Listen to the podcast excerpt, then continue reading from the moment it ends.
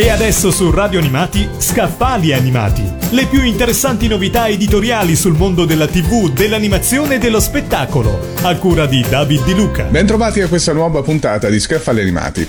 Come nascono le storie di Topolino? Come si fanno muovere e interagire i personaggi di Topolini attorno al loro eroe? Chi decide cosa davvero succede nel mondo del fumetto più amato da grandi e piccini? Ce lo racconta l'autore del volume che vi presento oggi. Si tratta di Mickey, Uomini e Topo, pubblicato da ADD e scritto da Tito Faraci, autore fra l'altro di molte storie del personaggio disneyano. Scopriamo il mondo di Topolino raccontato da uno scrittore che per lavoro e passione è autore delle sue mirabolanti vicende. Il rapporto che lega il topo più celebre della storia, Tito Faraci, è fatto di un vero dialogo in cui lo sceneggiatore immagina avventure e comportamenti del suo piccolo e celeberrimo eroe. Lo fa quotidianamente e fra i due non poteva che nascere una relazione del tutto particolare. Tito Faraci ci racconta il suo Topolino con una penna sognante e fantasiosa, capace di donarci uno sguardo nuovo sul mondo del fumetto e i suoi tanti abitanti. Un Topolino come non lo abbiamo mai letto, raccontato in prima persona da chi ormai da anni parla con lui cercando a volte anche di difenderlo dall'accusa di essere antipatico e perfettino. Il compito dello sceneggiatore è quello di ascoltare il suo protagonista e di assecondare il suo modo di essere.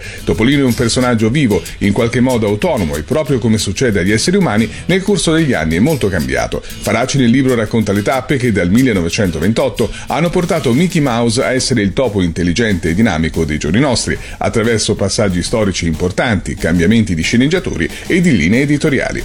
Abbiamo parlato di Mickey, Uomini e Topo, scritto da Tito Faraci e pubblicato da ADD. Avete ascoltato Scaffali Animati. Le più interessanti novità editoriali sul mondo della TV, dell'animazione e dello spettacolo. A cura di David Di Luca.